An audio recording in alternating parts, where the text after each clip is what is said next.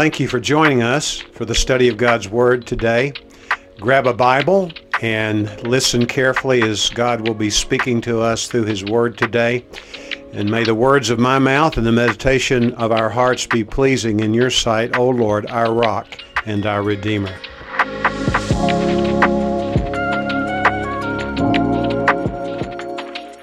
Genesis chapter 5, we'll be looking at four verses in Genesis chapter 5. Then the primary text for the morning message is found in the New Testament book, the Epistle of Paul to the Colossians.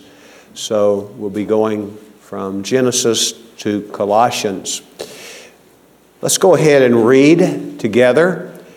You can read it silently as I read aloud. Genesis chapter 5 verses 21 and following. And Enoch lived 65 years and became the father of Methuselah. Then Enoch walked with God 300 years after he became the father of Methuselah, and he had other sons and daughters. So all the days of Enoch were 365 years. And Enoch walked with God, and he was not, for God took him. Keep your place there, if you will. And let's go to Colossians chapter 2. I'm going to look at verses 6 and 7. In the New American Standard, this is the way they read As you therefore have received Christ Jesus the Lord, so walk in him, having been firmly rooted and now being built up in him and established in your faith just as you were instructed and overflowing with gratitude. During the 14 years that I was a resident of Tarrant County, one of the highlights of every day was picking up the Fort Worth Star Telegram and reading it. I went, first of all, to the sports page. That probably doesn't surprise anybody who's been around me very long. But another part that I looked forward to was a one frame cartoon simply entitled The Lumpets. The Lumpets were amorphous beings, and they were beings who were inevitably negative. And one stands out in my memory. One Lumpet is saying to the other, I only wish that I was as familiar with the thrill of victory as I am with the agony of defeat. Do you ever feel that way about your relationship to the Lord? Do you feel like you are defeated more often than you are victorious? We know, intuitively, we know that we are to be victorious. This is the victory that overcomes the world, the Bible says in the book of 1 John, even our faith. And we are told in the book of 1 Corinthians that we are to be victorious because of the victory which Christ has won for us. However, many times we don't find ourselves anywhere near that, we who have committed our lives to Jesus. It's very clear that the Christian life was never designed to be stagnant. Not like the lumpets we are to be, we're to be people who are not always looking at the dark side of things and assuming defeat, but claiming our victory in the person and work of our Lord Jesus Christ. Too many people don't enjoy victory because they have not gone past the nursery of Christ. It's as if infantile paralysis has taken hold of most of us who know Jesus Christ. The result is wanting to give up on the possibility of growth. I would be very surprised if there were not several people present this morning who have really given up on living a life of victory, walking in victory over sin in your life, and victory over depression in your life, and all kinds of things which drag us down and when we stop and think about, we know they're not to be part of a relationship with the Lord Jesus Christ. The Christian life is designed to be dynamic. And by that, I don't mean having a perpetual smile on your face and not being real when you do encounter trouble. What I'm saying is, is what the Bible says that the Christian life is by its very nature to be a growing life. Things that are alive are dynamic, aren't they? They're not always exciting. And the Christian life sometimes is lacking in excitement, but it's always full of opportunity for growth. We know the book of James tells us that we are to count it all joy when we encounter various trials, knowing that the testing of our faith produces endurance. And endurance has its perfect result, resulting in our being mature. So, part and parcel of being a follower of Jesus Christ and part of the process of our becoming more mature inevitably requires trial in our lives. I don't think there's anybody who volunteers for trials, but we have them, don't we, when we follow Jesus? And we need to recognize this is part of the life. But the overarching purpose of being a person in Christ is to be victorious for the glory of our Lord and Savior, Jesus Christ. Enoch was a man who is described as walking with God. At the age of 65, my first child came into our lives when I was 27.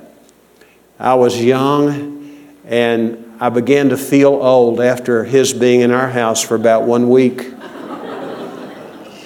then came the second child. And I thought the first one was demanding, interrupting all kinds of things in my schedule, especially sleep, you know what I mean? But she was much more demanding than he was. It's interesting that in the book of Genesis, the scripture in describing Enoch says that he became the father of Methuselah. Let me pause before I forget this. The name Methuselah suggests this when you look at it in its meaning in Hebrew. It suggests when he is finished, it will come. Do you know if you calculate the years between the birth of Methuselah and you follow this particular genealogical study in Genesis 5, the year he died, guess what came? The flood came the year he died. And so he was a reminder that judgment was coming. Isn't that interesting? The precision of the Word of God, even in the names. Many times when I get to the genealogical tables, I'm thinking, I got to zone out for a while here. There's nothing in here. I don't know anything about these names. I can't pronounce them. But we make a mistake if we just fly right through them or just speed read them so that we'll feel better about ourselves that we read it all. There's something for us there, and there's something here in Methuselah. That's an aside. But then the Bible says, then Enoch walked with God in 300 years. That would be an implication that maybe he didn't walk with the Lord until he had a kid. Many times, people's lives have a seismic shift. I would say most of the time when that first baby comes, right? And it, it's nothing that you're really prepared for. You love your child when the child is born. And you're challenged, of course, along the way to give up on that love because of who you are more than the child. Because the child's just being a child. And raising children is a joy, but is certainly laced with challenge. So, all the days, the Bible says, of Enoch were 365 years, and Enoch walked with God, and he was not, for God took him. Enoch is the patron saint of all who hope to walk with God. He is the picture of someone who walked with God. If you'll turn now back to the book of Hebrews for a moment, from which we read, I would like for you to take one more look at what the writer of Hebrews says in the 11th chapter about this figure, Enoch. Verse 5 of chapter 11 of Hebrews says, By faith Enoch was taken up so that he should not see death, and he was not found because God took him up. For he obtained the witness that before his being taken up, he was pleasing to God. And why was he pleasing to God? Verse 6 says, And it, without faith it's impossible to please him, for he who comes to God must believe that he is, and he is a rewarder of those who seek him. This man, Enoch, was a man who sought God. Remember what Amos says about seeking God? On behalf of God the Father, he says, Seek me and live. Life eternal having a relationship with God, becoming what we call a Christian, is directly related to a growing sense of wanting to know God and sensing God and consequently seeking God. I hope you know that the catalyst for such a desire is God seeking us first. The Bible says there is no one who seeks God, not even one. Paul quotes one of the Psalms when he speaks of that in the third chapter of Romans. Nobody takes initiative without the work of the Spirit of God to move us in that direction. But we seek the Lord, we show faith, just like Enoch did. And we are men and women who experience the grace of God as we follow Him in this way. So Enoch walked with God. Now let's go to our primary passage for further elaboration on what it means to walk with God. We're going to look at the ingredients of walking with God, what is characteristic of the person who walks with God like Enoch did and like we are aiming to do, we who know Jesus, to walk with the Lord. And then we're going to look at the outcome of walking with the Lord. Look at verse 6 of Colossians 2. As you therefore have received Christ Jesus the Lord, so walk in him. Notice that Paul emphasizes having received Jesus Christ or Christ Jesus the Lord. Jesus must be your Lord. This is where we stumble. There are many people who believe I've just got to embrace Jesus as gentle Jesus, meek and mild, and I, I want to come to Him and say, Thank you, Jesus, for dying on the cross for me. Certainly that's true. But in the encounter that we read in the book of Acts, when the Philippian jailer is confronted with what he thinks is the end of his life because prisoners had evidently escaped under his watch from the prison that he was responsible for as he slept. And we know among those prisoners was one Paul and his sidekick Silas, who had been singing praises the last thing he probably heard before he went to sleep, I'm talking about the Philippian jailer, he probably heard them singing hymns, praise to God. And their reason for singing was because they loved the Lord, but also they had been beaten and placed in stocks in the bowels of that jail. They were probably so physically stricken, no pun intended, that they could not really sleep well. And they praised the Lord. And he overheard what they were singing. And they weren't singing kumbaya, by the way. They were singing something much better than that. I don't know exactly what they were singing, but I have confidence that they were singing Scripture. They were probably singing the Psalms. And the Psalms especially which were pertaining to the presence of God and His strengthening them. And even, maybe even the 51st Psalm, where is, we have David's penitential psalm, or the 32nd Psalm, where he confesses his sin and he talks about the need to come before the Lord. And when he finally sees that these men whom he had mistreated, or at least overseen the mistreatment of them in their being flogged, he says to them, What must I do to be saved? Do you remember that? And what was the answer that Paul and Silas gave? Believe in Jesus Christ and you will be saved, you and your house. Is that what he said? Well, minus one very important word the name of Jesus. Believe in the Lord Jesus Christ and you will be saved. I believe the order of the words is very important.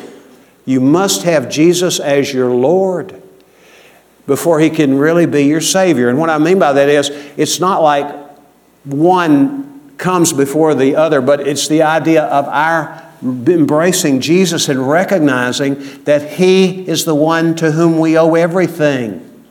And when we ask Him to come into our hearts, we understand the qualification, the quality of that request is that we ask Him to be Lord of all of who we are.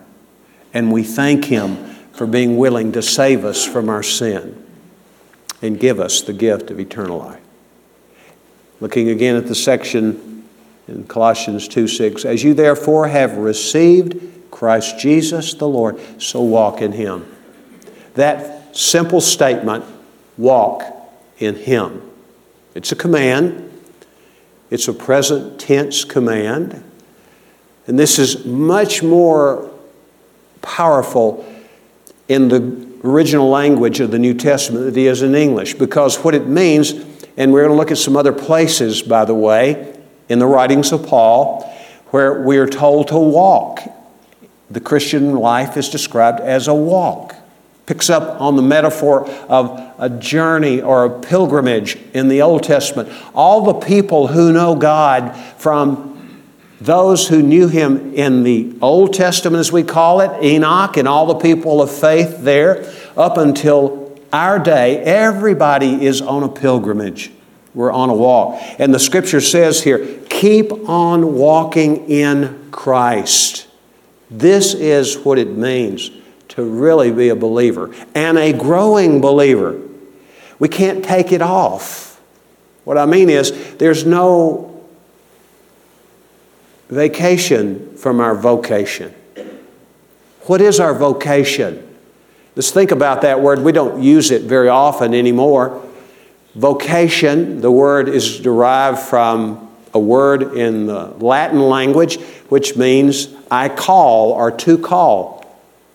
So we are people who've been called. And Paul writes about that under inspiration of the Holy Spirit. He says in Ephesians 4 1, he says, I, I adjure you, I, I beg you to live a life worthy of the calling of God. And the question is raised what is the calling of God? Is that something that is just for a few of us? Or is it for every one of us? It's for all of us. It's for everyone who knows Jesus. We hear Christ speaking to us in our hearts, and then we turn to Him and we give Him control of our lives. That's lordship. And then the result is we are called, we are, have a purpose in life. You have a job, and that is your vocation, but it's secondary to the primary vocation of the people who know Christ, and that is to represent Him. There's nothing more convincing. In the lives of people who don't know Jesus, when they encounter a believer in Jesus Christ with whom they rub shoulders regularly in a workplace or in a neighborhood or in some kind of civic endeavor, there's nothing as powerful as a man or a woman who walks in Christ. And we're going to see what that looks like as we work our way through this passage. But your primary calling, if you know Christ, is to walk with Him how frequently? Making it your lifestyle. A lifestyle of walking in Christ. And this does not mean that we get down on our knees in front of people and pray at certain times of the day. What it means is we pray without ceasing.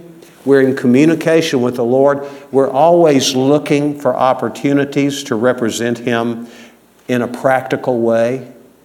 And then, given the opportunity, when hopefully somewhere along the way, what Peter wrote in his epistle might happen to you. Always be ready to give an answer to those who ask you why you're so hopeful. And prior to that, the Bible says in that same verse in 1 Peter 3:15, it begins this way: Sanctify the Lord in your heart. Sanctify, what does that mean? Set apart Christ as Lord in your heart. This should be the rule of the day for us. And it's not a burden. Actually, it's liberating when you cast all your burdens on Him and you say, Lord Jesus, would you please do in me what you intend to do in me so that you can do through me what you want to do through me? And what happens when that happens? We're different. Jesus, among other things, says in what we call the Sermon on the Mount, He says, Be different from them. He was talking about people who were not descendants of Abraham, Gentiles, they were called, and we who know Jesus, most of us, not the vast majority, but most of us, are people who come from Gentile backgrounds. Some of you have some Jewish heritage. Praise the Lord for that. But we who come from that kind of background, the Gentile background, were those that Jesus was addressing when he says, Don't be like them. And he was referring specifically to the way in which they prayed. They just said the same thing over and over and over again, kind of like a mantra in Eastern religion. And just fixing on that, fixing on that not anything dynamic in terms of a relationship with God. He goes on to say, not only should you avoid being like those people when you pray and doing everything else, he says, unless your righteousness surpasses that of the scribes and Pharisees, you will not enter the kingdom of heaven. If we are not going to avoid hell and go to heaven, what do we need to be? We need to be people who are different from the world. How do we become different? We become different because God saved us out of darkness, brought us into His marvelous light. He has crowned us as a royal priesthood to be His servants wherever we are. In our homes, certainly the most primary area that we exhibit or should exhibit our Christian faith, but also in the various jobs we have in our civic organizations, all those kinds of things. We're to keep on walking in the Lord Jesus Christ. Now, let me divert from the text a little bit, and everything I'm sharing with you is from the scripture, and I have prayerfully considered which scriptures to use to talk about these ingredients. All of them have to do with walking with God. Here's the first thing to remember, and this should come as no surprise to you. We walk by faith.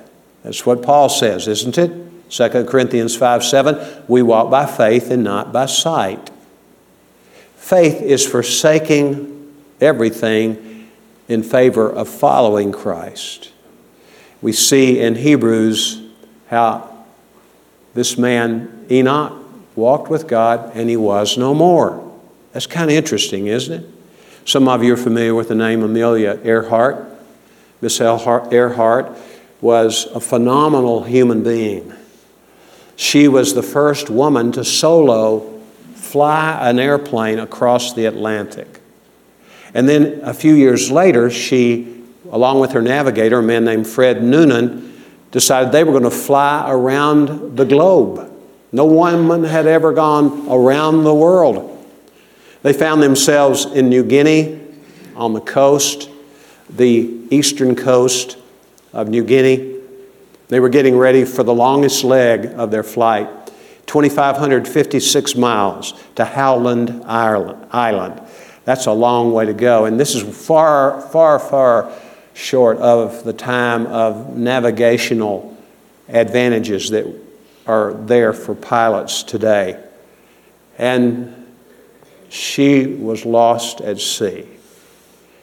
The theories that came included that she and her navigator had lost fuel and lost their way a bit, and they landed on some of the many remote, uninhabited islands in the Pacific, and they were there waiting for someone to find them. And some people went so far as to say they died there because they died of starvation or they died just because they lived there and nobody ever came. There's some of those islands, evidently, or were for many years, that were never even known that they could have gone in to for safety.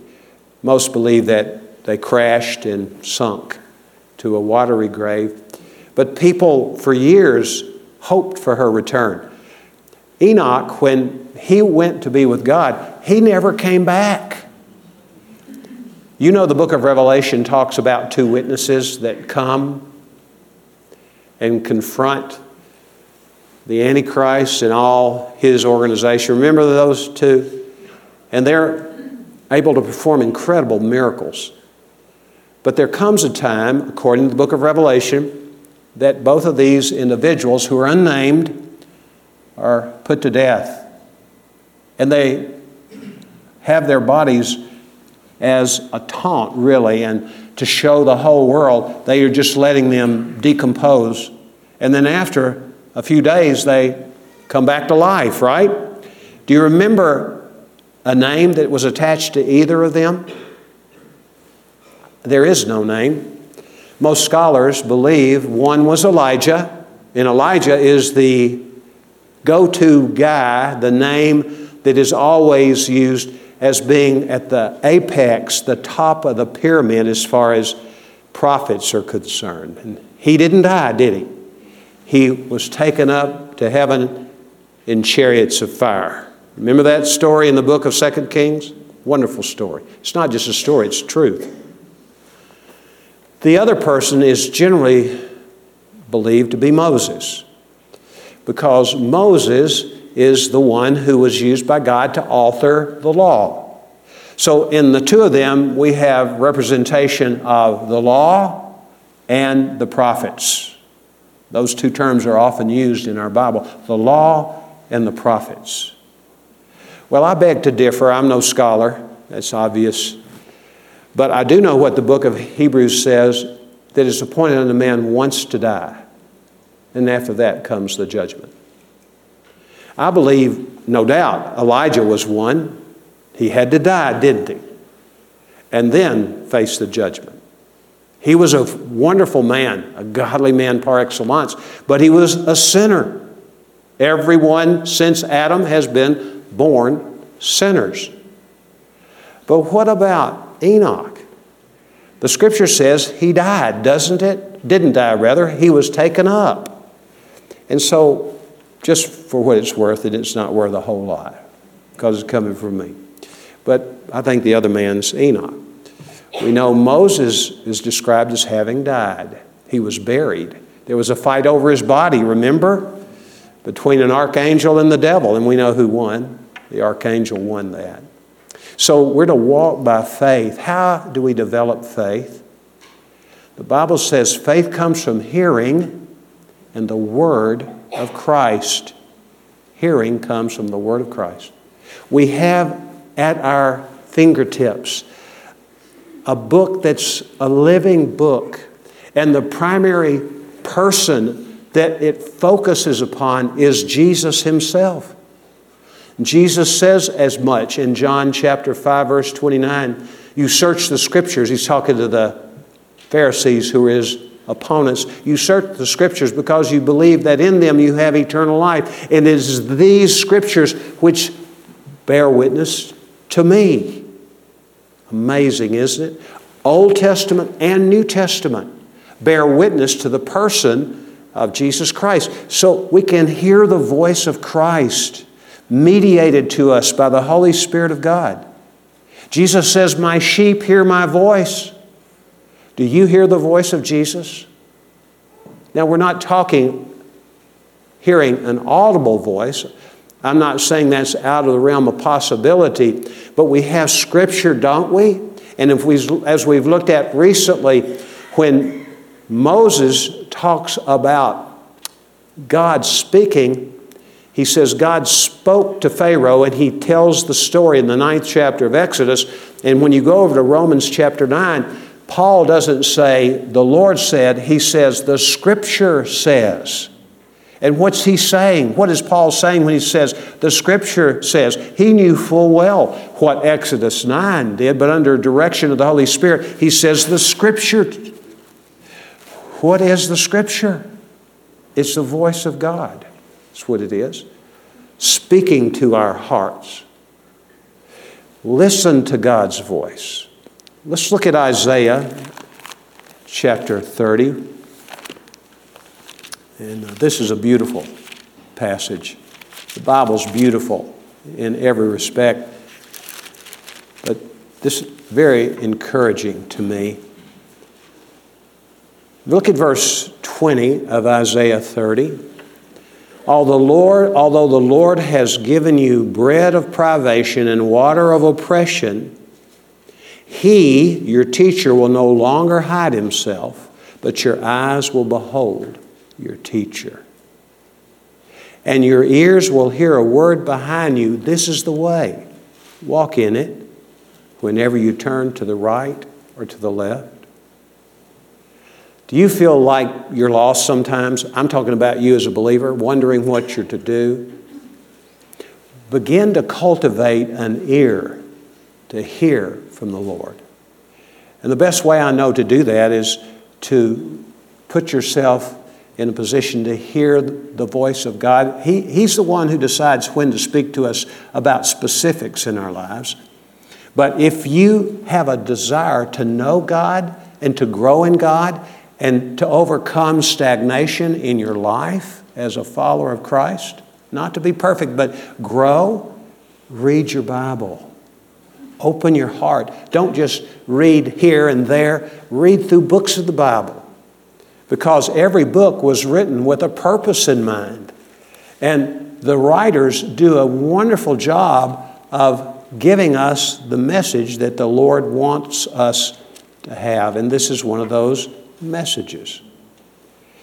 And this is something that kind of baffles me a little bit in verse 20. We're speaking of the teacher. He will no longer hide himself, but your eyes will behold your teacher. In the Bible, we're told many times that no man can see God and live. Remember when Moses encountered God in the burning bush and God spoke to him. He didn't see God, he saw this bush of fire that was not consumed by the fire. But God spoke to him. Your staff, your church staff, has been reading a book entitled Knowing God by J.I. Packer. This is the third time I've read the book over the span of probably 40 years. It's a great book. And we were talking recently about the whole matter of knowing God and seeing God. How do we see God? With this quandary that we're put in, no man sees God and lives.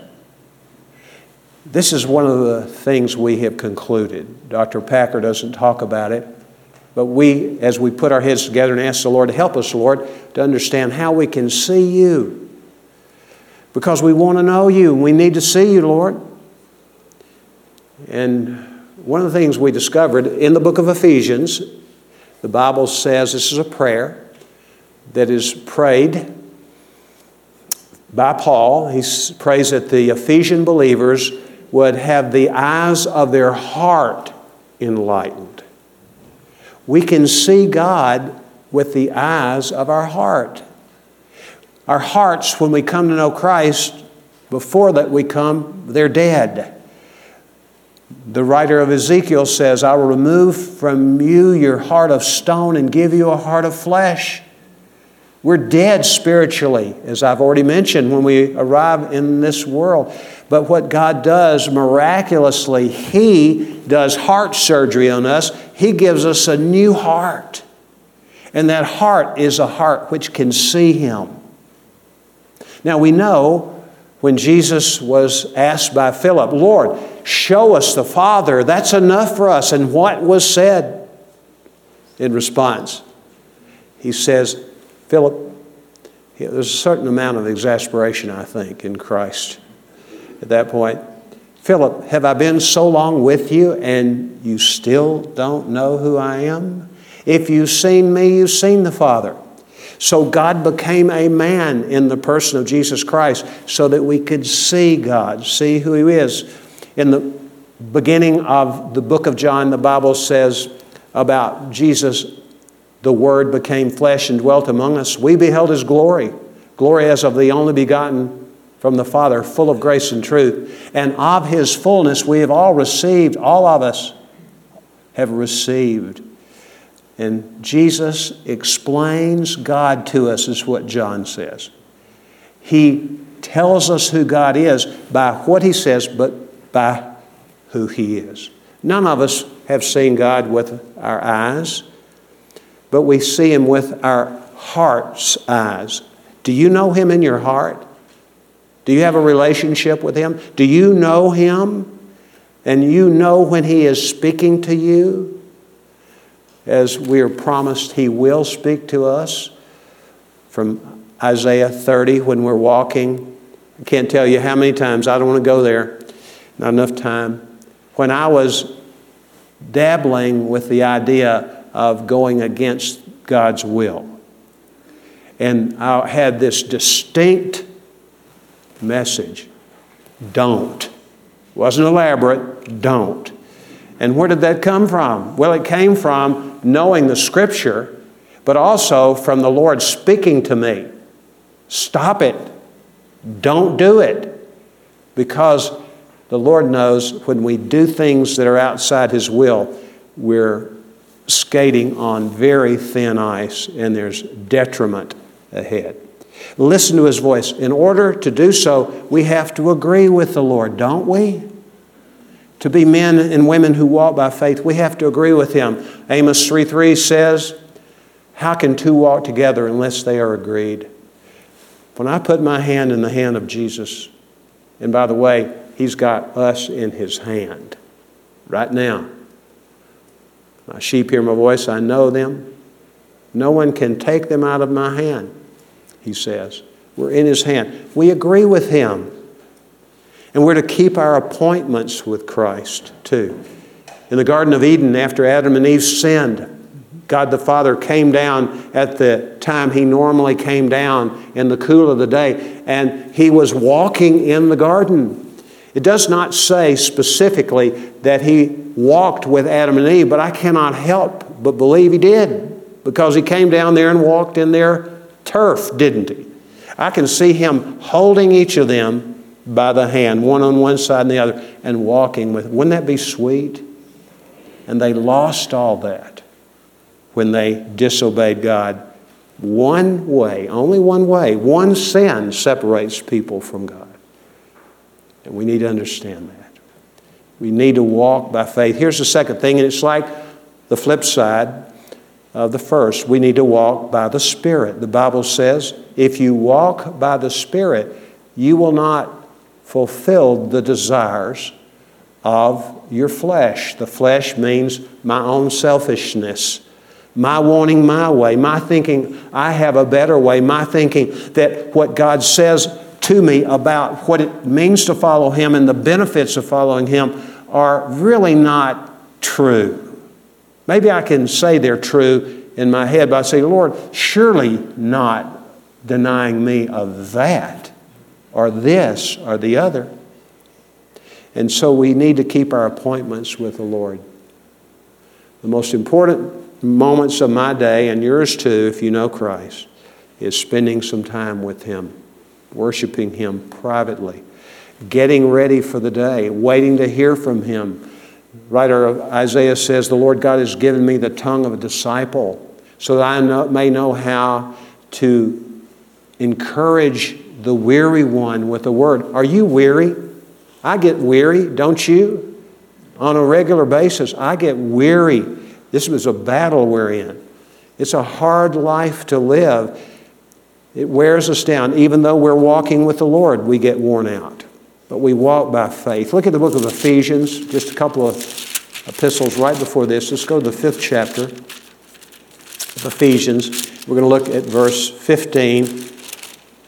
Look at what it says in verse 15 of Ephesians 5. Therefore, be careful how you walk, not as unwise men, but as men, making the most of your time because the days are evil. Are we living in evil times? All this transgender junk, all the things that are communicated in the press, all these things. This is an evil era in which we live. Unbelievable. So then, do not be foolish, but understand what the will of the Lord is. We hear Him speak, He elaborates what His will, He lets us know. And verse 18 says, Do not get drunk with wine, for this is dissipation, but be filled with the Holy Spirit. Be controlled by the Holy Spirit of God. That's what that means. And the key here, walking by the Spirit, is what the Scripture says. What does that mean? Walking by the power of the Holy Spirit of God. And what He does, He transforms us and we become more and more like Jesus, whom He represents to us. Back in chapter 5, if you haven't lost it, I've already turned back to chapter 4 uh, 2 rather, of Colossians. But let's look at another statement in the same chapter 5, the first part of verse 2. What does he say? After he says, Therefore, be imitators of God as beloved children and walk in love. Keep on walking in love. I'm going to use one application of that in the interest of time. Keep on walking in love. In 1 Corinthians 13, Paul describes love in various ways, but one aspect of it is that love keeps no record of wrongs. I was either listening to or reading, I cannot remember which, probably listening on the radio to some commentary on forgiveness, a little minute or two exhortation on forgiveness. And I was thinking about people in my life. People that are farther away from my life are people I'm more likely and quickly to forgive, as I was doing my own inventory. But the closer I am to people, the more I, and I'm confessing some sin here, so don't get close to me, okay? So the closer I, closer I am to people, the more unbending I am in the area of forgetting wrongs. That's wild, isn't it? My own nuclear family. It's just down to my wife and me now. I still have a son, adult, a daughter, adult, and I get along with them a lot better now than I did when they were at home. Talking about my kids, I love them to death. I do. Not to death, that's a bad way of saying it. I love them. But I, I got to thinking, why is it, Lord, that on the natural level, it's harder for me to love my wife and my children than it is with others when they have offended. Now, notice this object, me. There's a problem, me. So we need to be aware of that. And I thought, probably the reason is because we expect more of those people than we do of others. We expect them because we have given to them that they're going to kowtow to us. But the re- reality is we're to love them all the time. One of the things that's helped me in loving people, not, I'm not talking about my family particularly now, but all people who are Christians, and we expect more of each other, and we should as Christians, shouldn't we? Yes, we should, by all means. But one of the things that has helped me, I read a book by a man named Bruce Milne. It's got to be 30 years plus ago. And it was on the subject of fellowship, and this is what he said when I interact with a believer in Christ, I'm interacting with Jesus himself in a way because Jesus lives in that person. And that changed my whole perspective when it came to thinking about how I am to relate to brothers and sisters in Christ. We're all rough around the edges, aren't we? We all exhibit immature behavior. We have blind spots. We're to walk by the Spirit. Here's the third thing walk in endurance. As a young pastor, a very wise deacon spoke to me and the other deacons who were present. He said, We need to remember the Christian life is not a sprint, it's a marathon. And I ta- I've taken that to the bank. I've quoted him, if I've quoted him once, a hundred times and it was a good saying. But as I've grown in the Lord and moved forward, I, I take exception with that. It's not even a marathon, it's a walk. And we saw from Isaiah 40 they that wait upon the Lord shall renew their strength. They shall, actually, the literal Hebrew is sprout wings like eagles, fly, with the, fly like an eagle, run. And then what is the final condition? Walk when you're out of gas. It takes a lot just to take one more step sometimes, doesn't it? Independence upon the Lord, walking in the Spirit, not running in the Spirit. We follow the Lord and we trust Him, and He never fails us. He's always there with us. The outcome, let's look, get back to Colossians. Colossians, the outcome, chapter 2, verse 7 having been firmly rooted, let's stop right there. The idea of being firmly rooted conveys this picture. Look carefully at what I'm saying. Once you are rooted in Christ, in other words, once you give your life to His Lordship as your Savior and your King, once you do that, Nothing can separate you from the love of God. You cannot be uprooted. The reason I say this with such fervor and commitment is because I understand the language here. It escapes us in English. The idea is being firmly rooted is and can never be uprooted. That's the idea. That's encouraging, isn't it? And now being built up, this is a process that goes throughout the entirety of our lives. Just like we're to keep on walking, we're continually being built up in Christ and established in your faith.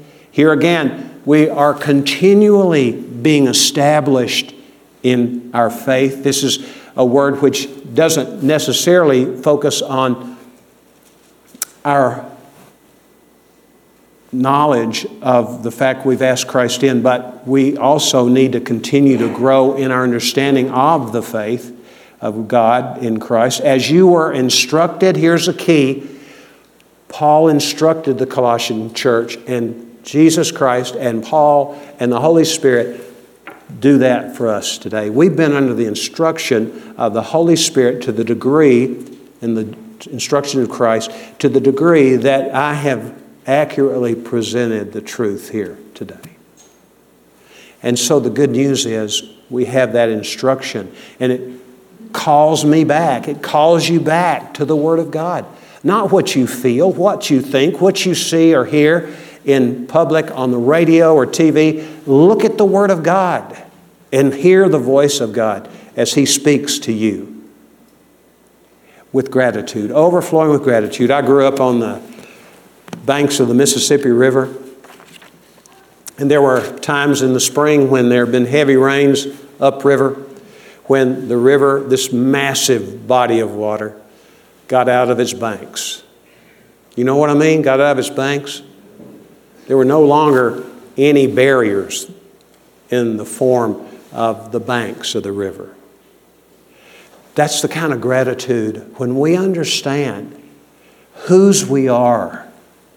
We belong to Jesus Christ, whose we are, and then consequently who we are.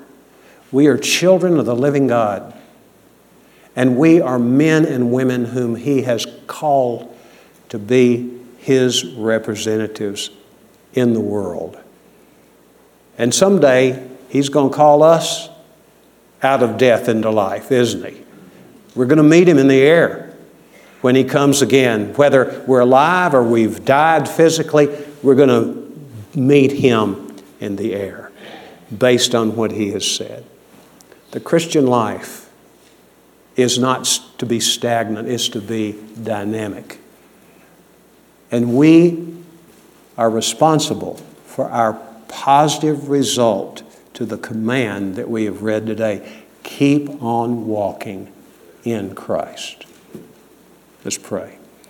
Oh Lord, help me not to be just a teacher of this truth, but a person who, even at this late date in life, am still striving to be more like Jesus.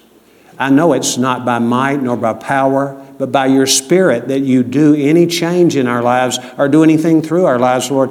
But help us all want this for our hearts, for your glory, Lord. Help us to walk in you and in your love. Amen.